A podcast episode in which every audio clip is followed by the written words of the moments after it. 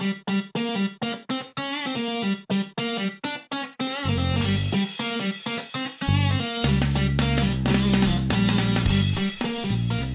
雑に入り組んだバイク社会に鋭いメスを入れ様々な謎や疑問をゆるく究明するバイク系ポッドキャスト番組ずっこけラジオ。私が配信者のアンバランス黒川忠文です。よろしくお願いします。さあ今回第22回でございますけどもね。えー、前回言ってました通り今回は我が愛車ゼファー400の車検のお話をしたいと思います。よろしくですね。さあ7月下旬ですね、えー、まあ車検自体は6月の頭に行ってきたんですけどね、えー、今日はそのお話をしたいんですけども。まだ開けませんね。何が？梅雨がです。ね。まあ今日やっとさっきニュース見たら九州南部の方ですか？は梅雨明けっていうことでさっきやってましたけどもね。東京は多分8月入るでしょうね。なんせ7月がほとんどもう日が出てなかったですもんね、えー、なんかさっき見たら7月の日照時間東京が、えー、現時点で40時間ぐらい、えー、多分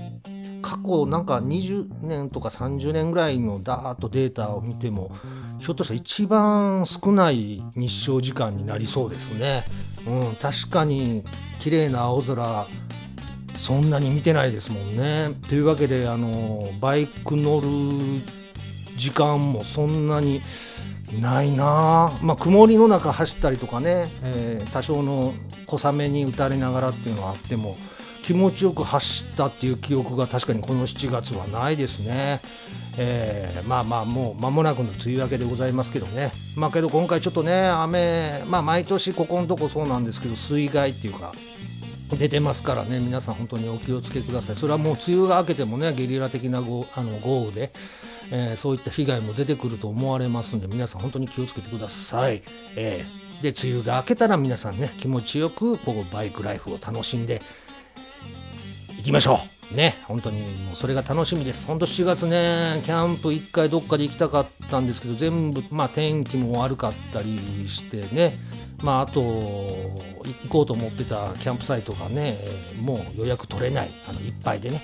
とかもあったんでまあちょっと8月にね、えー、1回キャンプは行きたいなと思っております、うん、昨日ちょうどツイッターでねえー、とある方が、えー、どこそこに行こうかなっていうのをつぶやいてましたんでちょっとねそれにあのー、一緒に行こうかななんて今ね思っております、えタイミングというか会えば、うん、あと天候が良ければね。まあ多少あのスケジュールはね今本当に、えこのコロナ禍のせいで、え暇はちゃ暇なんでね あのある程度スケジュールはね、えー、組めるんじゃないかなとは思っております。まあ、あとはあの奥さんへの説明ね、えー、どうやって説明してあのキャンプに行けるかというところでございますけどね、えー、まあなんせ梅雨明けを楽しみにしております。はい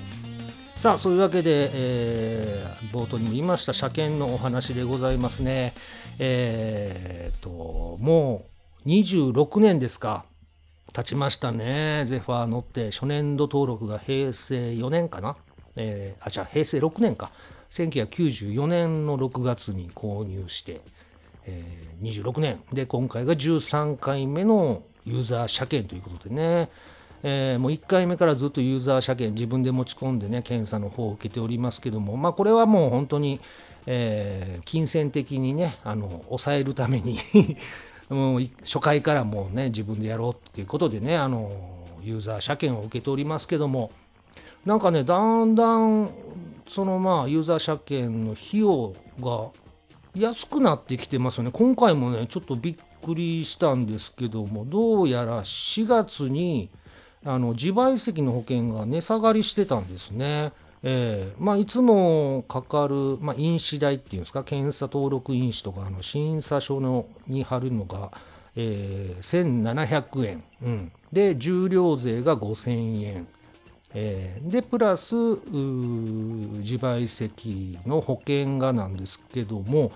これがね、もう1万円切ったんですね。2年間、24ヶ月ってやつが。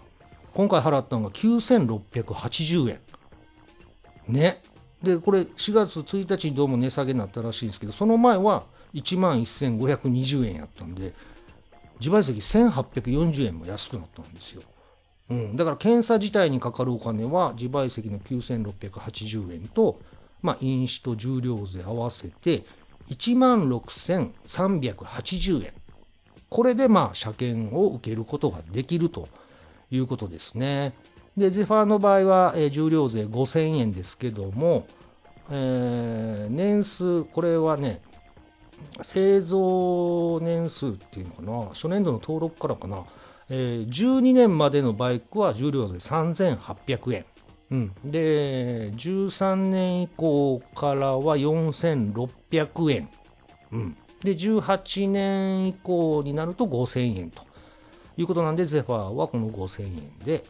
っていうことなんで、そう、あの年式が新しければもうちょっと安くなるんですよね。えー、だから一番安い重量税3800円と、さらに1200円ぐらい安いんで、1万5000ちょっと、1万5180円とかこれで車検が受けれるということなんですよね。まあ、ただ単にこれ安いから、じゃあみんなユーザー車検行けって、まあ、気軽に言おうと思えば言えるんですけども、これはあくまでもね、えー、受けるためだけの費用で、まあ、それ検査を通るためにちゃんと日々の整備をしてるかどうかってところがやっぱり大事ですよね。えー、まあ、例えばそういう整備とかメンテナンスをもう一切しないっていう方はこのユーザー車検はやっぱおすすめできないですよね。もうそれはあのバイク屋さんに持ってって、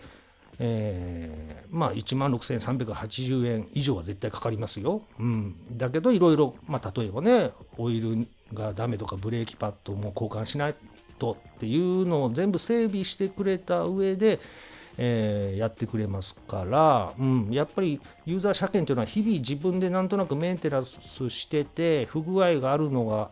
えー、日々直してる方におすすめですね。うん、だから僕もその1万6800円とは言いますけど1万6800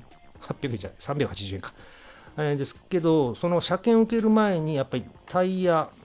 今回交換したし、えー、まあ両方じゃなくてフロントタイヤだけね、リアはまだ大丈夫だったんで、フロントだけ変えました。で、ちょうどまあ、えー、走行距離的にオイル交換もして、えー、タイヤとオイルでまあ1万6000円ぐらいですか。で、プラス、えー、ライトのバルブ。を変えました。これは香料がね、毎回引っかかるんで、えー、香料が足りないっていうので、ね、検査でいつも弾かれてたんで、今回はちょっとそれは、えー、嫌やなっていうことで、ちょっと、あのー、まあ、リスナーさんでもございます、金久さんにね、ちょっと相談したら、このバルブがいいですよっていうので、それに変えて、そのバルブがまあ3000ぐらいでしたかね。えー、ぐらいなんで、えー、まあ1万9000円。車検以外に自分で整備というか、えー、交換した分で1万9000円、まあ2万円弱。だからトータルしたらまあ4万3万6千、うん、そうですね、4万ぐらいかな、トータル、うん、整備したとしても。だからこれにね、さらに、例えばブレーキパッドを変えないと、チェーンとかね、スプロケ変えないとっていうと、どんどんそれは値段は上がっていきますし、うん、だからまあ、それぞれ皆さんのね、なんていうんですか、えー、スタイルでユーザー車検なのかもう丸投げで、えー、バイク屋さんにお願いするのかっていうとこですよね、えー、ただバイク屋さんは当然ね自分のところであのやりますよっていうのはそこで結構あの儲けになってるらしいんですよね、うん、やっぱりバイクが昔みたいに売れないですから、まあ、そういった整備とか車検を代行するっていうので売り上げがあるっていうのをねバイク屋さんが言ってたよっていう話を聞きました。はい。で、今回ですね、まあ、6月初旬に行ったんですけども、まあ、前回も一緒に行ったんですけど、今回もあの、まあ、何回かここの番組で名前出てます、えー、役者やってます、三田信明、ね、みっちゃんと呼んでますけど、みっちゃんとね、えー、前回も一緒に行って、え、で、今回も一緒に行きました。まあ、あの、一人で行くのもいいんですけど、2人いると、まあ、安心できるというか、なんかどっちかが不具合やったらこうね、2人で知恵を絞ってこう直せるとかいう利点もありますし、まあ、ちょうど車検時期が、まあ、近いからっていうのもまあ当然あるんですけどね、えー、そんなみっちゃんと行きました。みっちゃんの愛車がホンダのね CB400 フォア、ね、形式で言うと NC36 ですね。あの水冷4発の CB400 フォア。あの4本出しのねマフラーのノーマルであればね、えー、ですけどまあ、まあ、いじってますんでストレートのねマフラーついてますけども、うん、そのみっちゃんと行ってきました。まあ行ってまず最初の手続きというか、えー、準備ですけども。まあ書類ですよね、えー、書類を3枚、えー、もらいます。これね、昔はお金取られたような気がするんですよね。自動車検査表1っていうのと、自動車、えー、重量税納付書っていうピンクの紙と、えー、で、継続検査申請書っていうね、3枚これ書類を、まず紙をもらうんです。昔2、30円とか払ってこれ買ったような気がするんですけど、今回タダでパってくれましたね。うん、で窓口でさっき言ったね飲酒と重量税の支払い、えー、全部で6700円かを払います。で自賠責は僕昔はね、えー、っと車検行く前に保険の窓口に行って毎回やってたんですけどもうめんどくさいなと思って車検の日にその同じね、えー、飲酒とか買う窓口の、えー、横にね自賠責の窓口あるんで、そこでもやってもらってます。うん。その方が、まあまあ、すぐできますね。変にね、あの保険、あの町の保険屋の窓口で自賠責の継続お願いしますと、意外とね、そこの窓口の人、普段やらない作業なんでしょうね。すげえ時間かかるんですよ。うん、時間で言ったら、まあ、30分ぐらいはかかるかな。うん、ちょっと大げさかもわかんない。結構時間かかるんですよ。ただ、この、えー、車検所、陸運局の窓口の自賠責の方でお願いすると、まあ、ものの5分ぐらいで、うん、もう手続きができてしまうんでね、そっちの方が多分時間取らずにいいなと思います。で、これが今回、その値下げしてて9680円っていうね、えー、をやります。はい。で、やったらですね、えー、先ほどの3枚の、あの書類紙ですね、まあ、印紙とか貼ってもらった後。自分で書き込むんですけどこれはもうね、えー、と簡単っていうかそんなに難しいことないです。えー、と車検証を持って、えー、書くところに行くとあの書き方の見本がねあの貼り出してるんでそれ見ながら、えー、書き込めばいいのでまあ初めての方でもそうですね。10分ぐらいあったら書き上げれるかな。うんだと思います。はい。で、これ書いて窓口にね、持ってって、その時車検証と、えー、あと納税証明書、あの軽自動車税、えー、をあの納付したっていう証明書も一緒に出します。これは多分大体4月5月ぐらいに皆さんのとこに送られてくると思うんですけども、えー、うちも多分今年5月入って送られてきたのかな。うん、それ支払ってコンビニで僕は払ったんですけど、領収書の横にね、えー、納税証明書、継続検査用って書いてる部分があるんですよね。えー、ですからここを、え忘れずに車検の時はね、持っていかないとダメですね。はい。えそれを窓口に出すと、あ、まあすげえ、あの、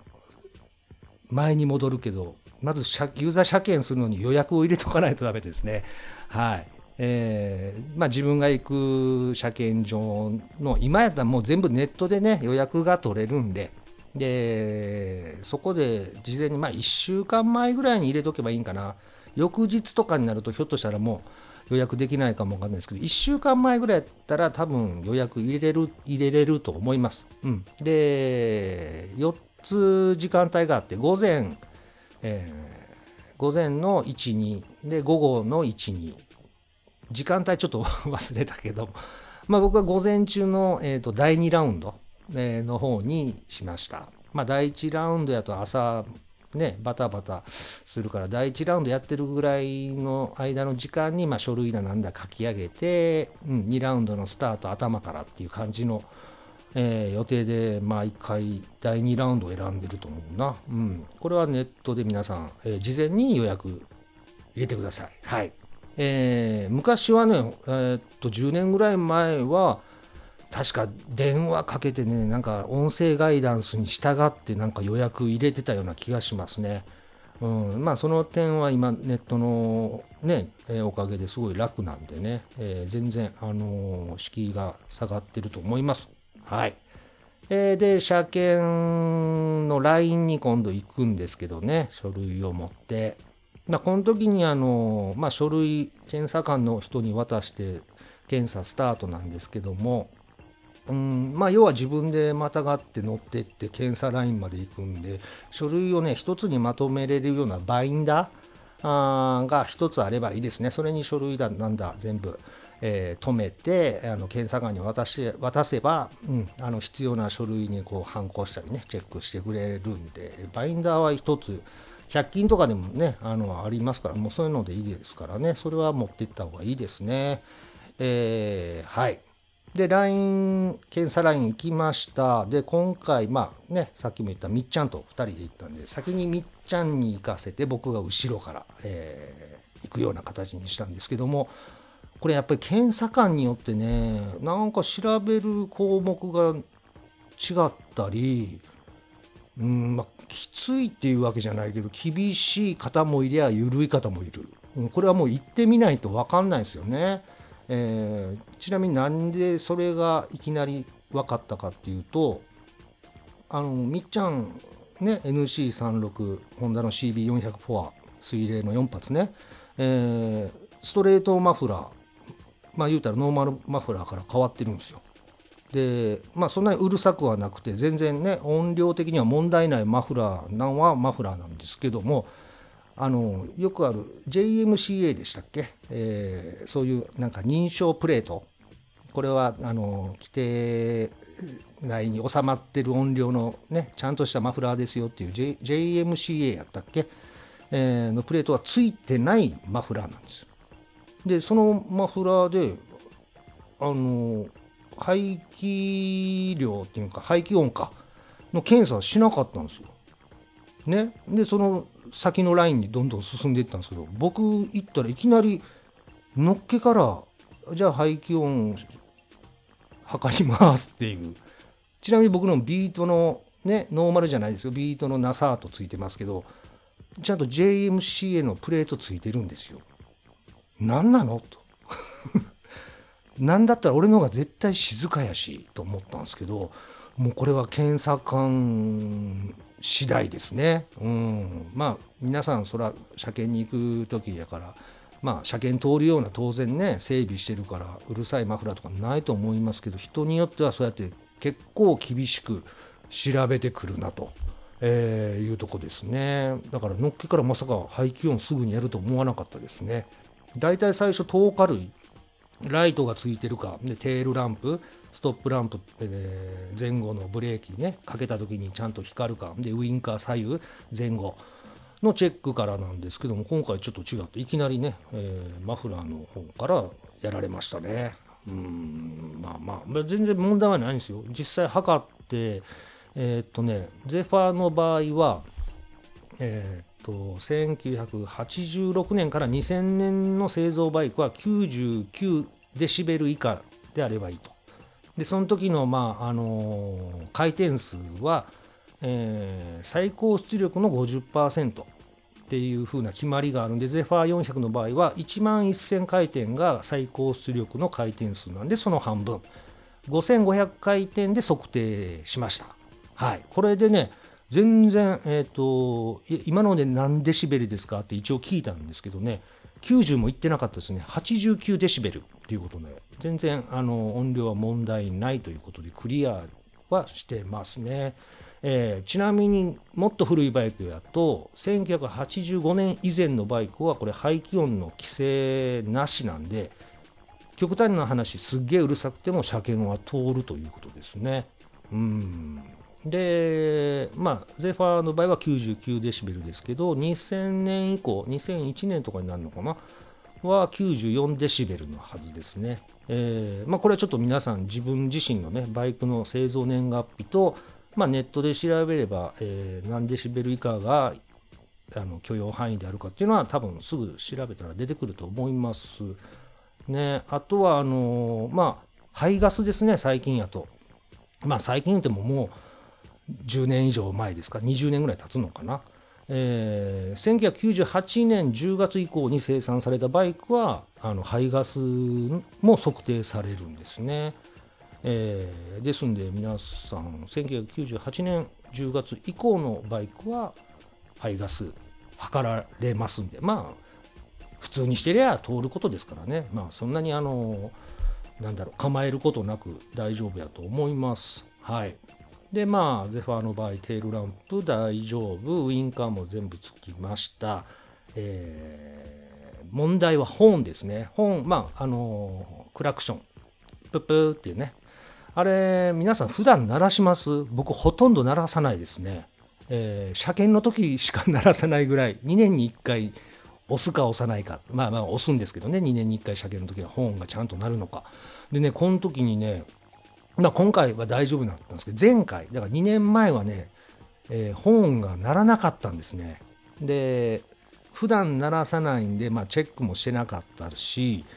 で、鳴らない時に、あの、まあ例えば、硬いもの、まあ、ドライバーでもいいですよドライバーの柄の部分であの本をコンコンコンってこついたりしたらプップってなるようになってたんで大丈夫やろうと思ったらその2年前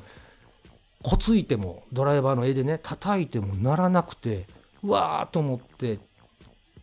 これはあのもう外すしかないと、えー、外してまあネジが後ろにあるんですけどまあまあ本によるか、えー、そのネジを調整すればなるんですけど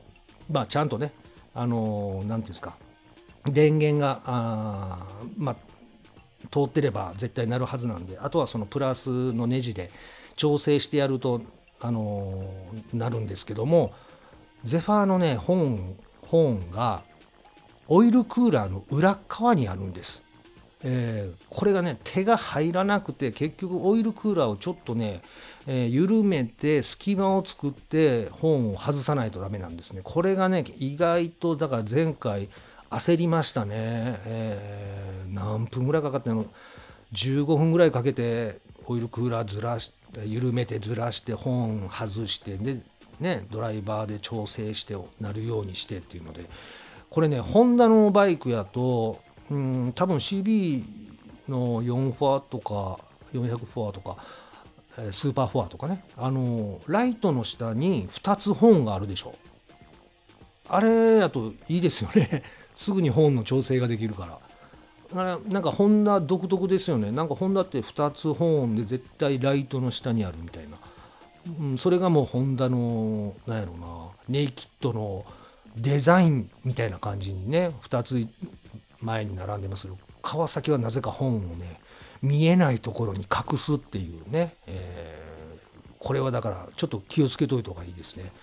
うん、本はちゃんとなるかどうか皆さん事前に調べて固着してたらなりませんからね。えー、ということでそう前回はあれやったね今回はちゃんと本ね事前にチェックしてるんでそれは大丈夫でした。であと今回ねえーと、13回目の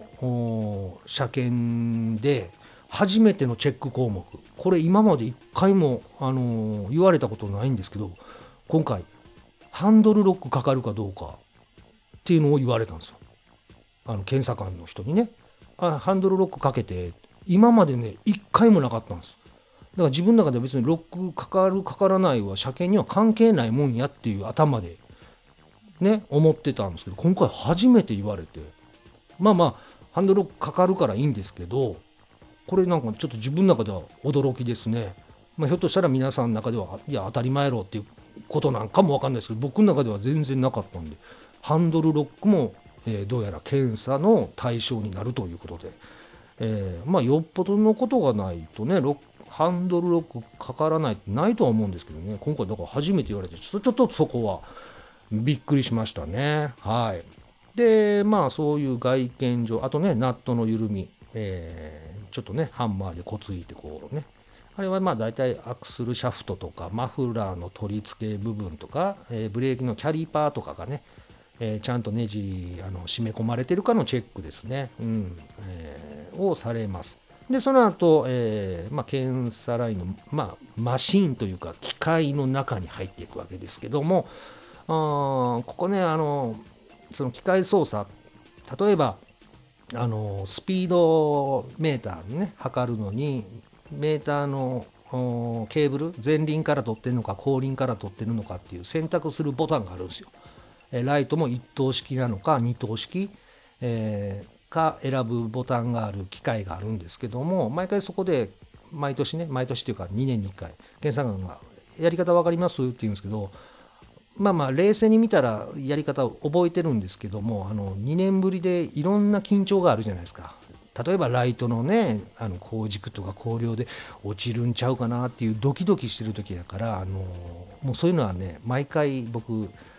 2年ぶりなんで忘れましたっていうようにしてます。はい、そうするとあの検査官が優しくあの教えてくれたりあのもうボタンパパって押してくれたりするんでね、えー、もうそこはね別にかっこつけることなくあ俺毎回ユーザー車検来てますんでなんてことを言あの言わずにもあの本当全部やってもらえるんやったらやってくれって話ですよ、えー、任せた方がいいです、うん、あのいろんなことをこうなんだろ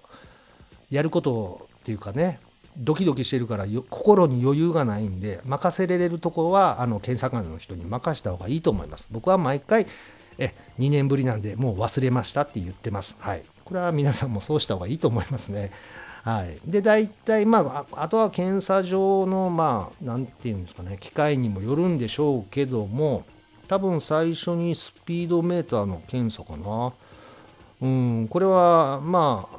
例えば、まあ、前輪でケーブルねスピードメーターのケーブル取り出してるところは、まあ、前輪をセットして、えー、でなんだローラーが回ってね前輪が回り出してメーター上がってくるんで40キロになったところでフットスイッチを踏むんやったっけな。離すんやったかな。まあ、それもちょっと機械によって違うんやけど、えー、どうやったかな。うん、まあそれは機械によると思います。あのちゃんとね、上にね指示が出るんですよ。あの40キロになったらフットスイッチを押してくださいとか離してくださいっていう。まあだから上を見ながらねあのそういう字が掲示が出てくるんでそこを見ながら言われた通りやってりゃいいだけの話なんですよね。えー、でこあの前回あの前回じゃねえわ。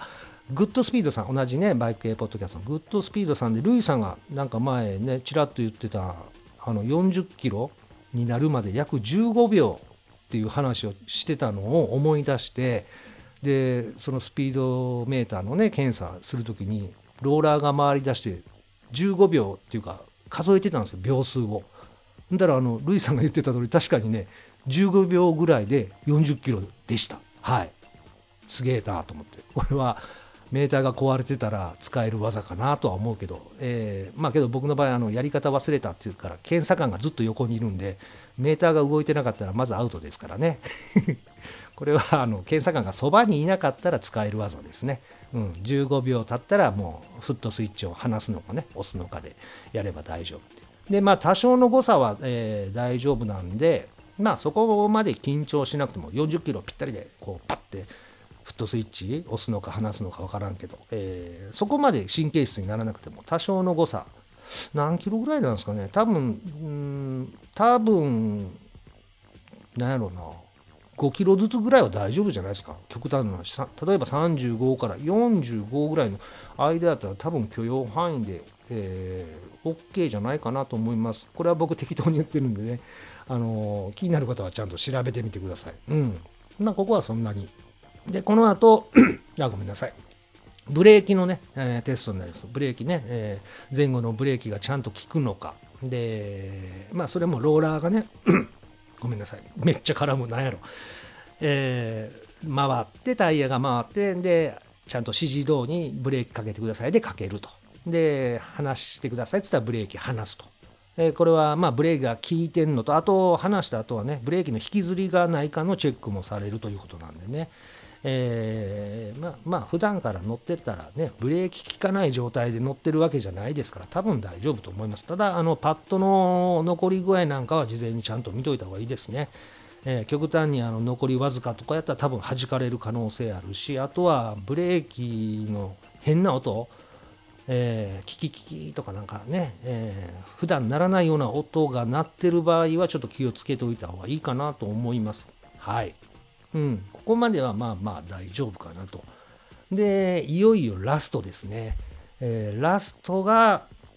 ライト。うん、これはもうあの光量と、ね、光の量と光軸、えー、光の軸がずれてないかなんですけども、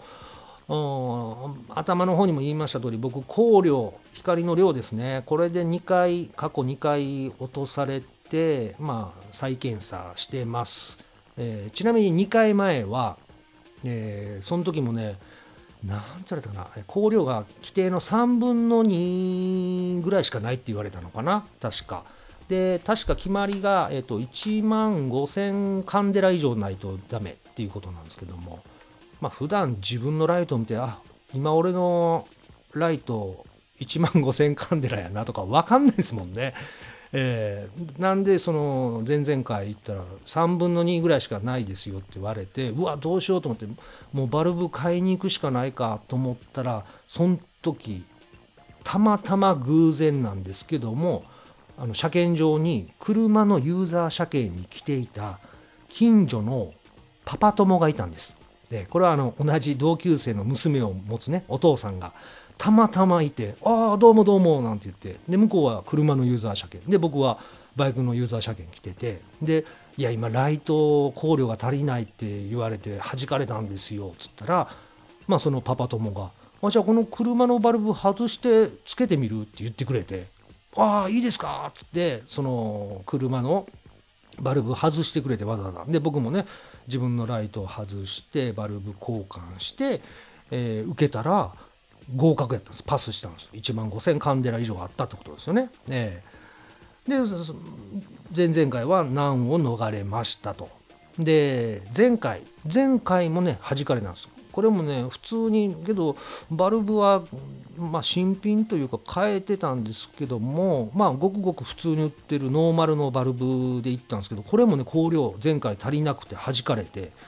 で前回はさっき言ったみっちゃんと一緒に行ってたんでみっちゃんの NC36CB400 フォアの バルブを外してゼファーにつけて2回目で通ったんですよね。だから過去2回落ちてるんで今回はどうしてもっていうんであの冒頭に言いましたあのいいバルブに変えました、うん、これ金久さんにね勧めてもらった。こあこういうのあるんやと思ってそこまでね高くなくてあの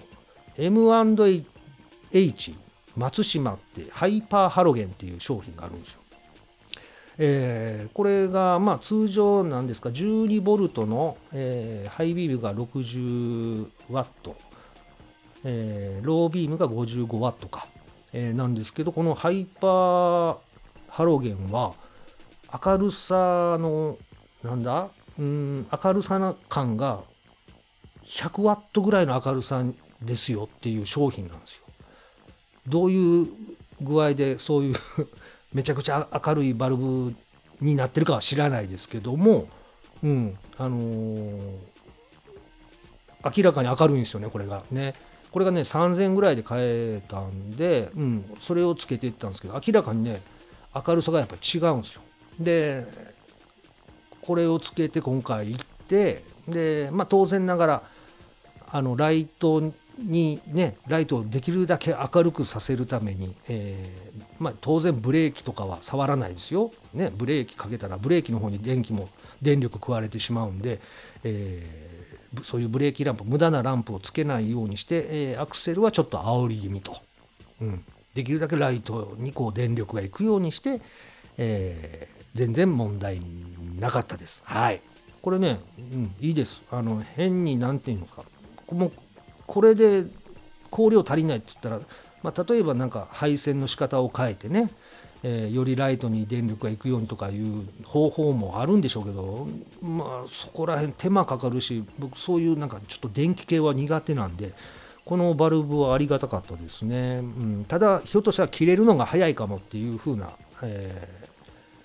ふうにあの金久さんが言ってましたね、うん、普段例えば2年持つバルブがまあ1年ちょっとで切れてしまうという可能性はあるって言ってましたけどね。だから僕も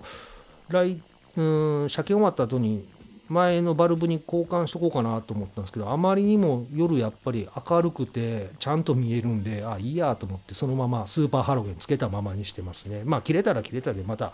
買えばいいかなっていう感じです。まああの古いバイクはどんどんねあの電力というかいろいろ抵抗が増えて、えー、光量が落ちてくるんでちょっと、うん、古いバイクお乗りの方はこのハイパーハロゲン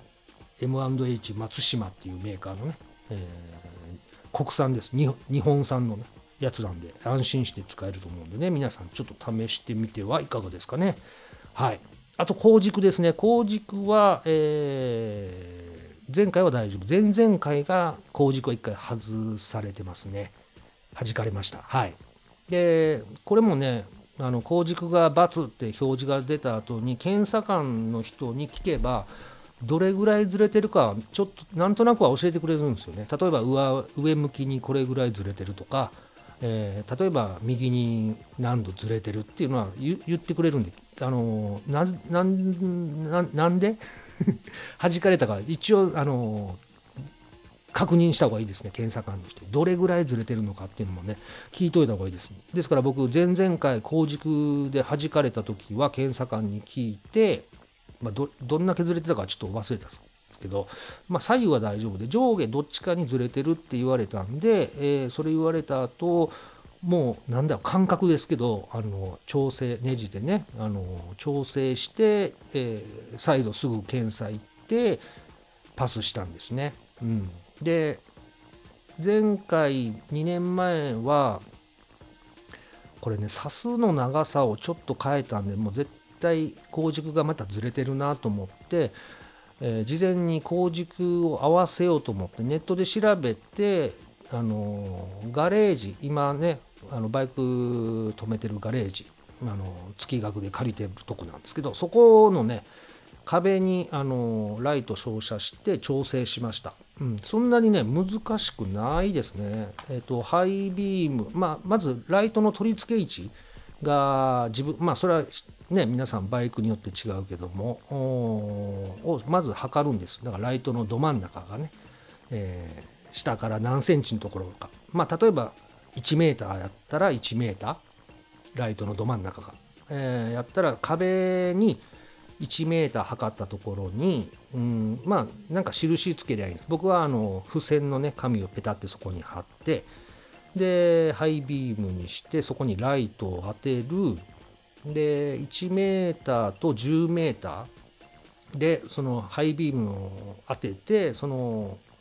付箋つけた印のところに真ん中に来るようにすればいいんですけども10メーターってまあそこそこの距離じゃないですか。でまあそんなに広いねバイクガレージでもないんで、えー、1メーターで1回まあねずれがないか確認して何メーターぐらいかな？5メーターぐらいまでかな？あぐらいで調整しましたね。5メーター離れたところでさらに、えーと、ライト当ててチェックしたら、えまあ多少ズレがあるんでそれでまたネジでね、調整して、合わせていったら全然問題なかったですね。でまあそんななんだろうまあ工軸って一番まあねずれやすい、まあ、例えばバイクこかしたりとか、えー、したらひょっとしたらねライトずれる可能性もあるんで一回こけてたりしたらちょっとチェックしてた方がいいかもわかんないですね。うん。あの、まあ、ライトの取り付けのネジが緩んでたりっていうこともあり得るから、えー、ただ工軸自体は左右27センチ、うん、で上、えー、が10センチ。下がライトの高さの20%以内に工軸が入っていれば OK なんで、うん、あのちゃんと事前に、えーまあ、さっきの言ったやり方でやっておけばほぼほぼ大丈夫やと思うんですよね。うんえー、まあ、10メーターはちょっとなかなか難しいですけど5メーターぐらいで僕調整して全然 OK やったんで、うん、これはあのねまあ、間違いないのはテスターでやる。よくよくある車検場の近くにあるね整備工場でやってもらうのが一番まあ間違いないとは思いますけども。まあ自分でもできないことないんでぜひね皆さんあのやってみてはいかがですか。そんなに難しくないですね。はい。ということで今回初めてかな。えー、全て1回で合格。初めてってことないか。もっとあのね初めての車検の時とかは多分一発で OK やったと思うんですけどここ最近はずっと何かしら弾かれてたのが、えー、久々今回は一発で全部ね、えー、いけたということでございますよ。えー、なんでうん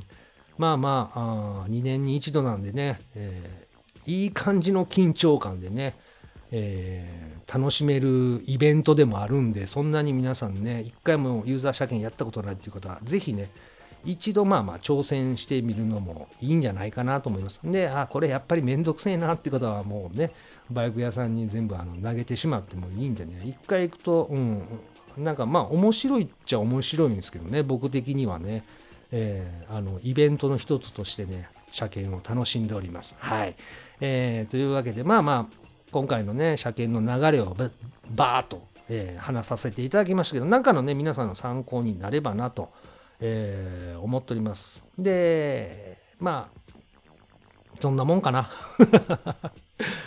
えー、本当はなんかね、整備手帳とかもあの出さないといけないって言われるけど、あの、車検後に検査しますって言えば大丈夫なんで、うん、あのそんなにあの構えることなく一回受けてみるのも、えー、一つやと思いますね。はい。ということでございます。以上、えー、私のね、ゼファー13回目の、えー、車検のお話でございました。どうもでございます。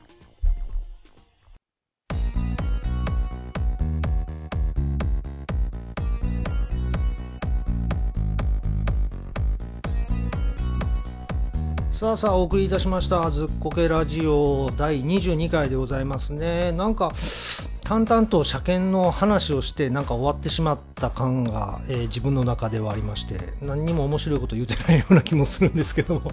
ごめんなさいね。えー、まあね今回その車検でさっきも言いましたけどタイヤとかはね変えたって言いましたけどタイヤねまあフロントだけって言いまして、えー、まあリアは全然大丈夫やったんで今回フロントをね久々というか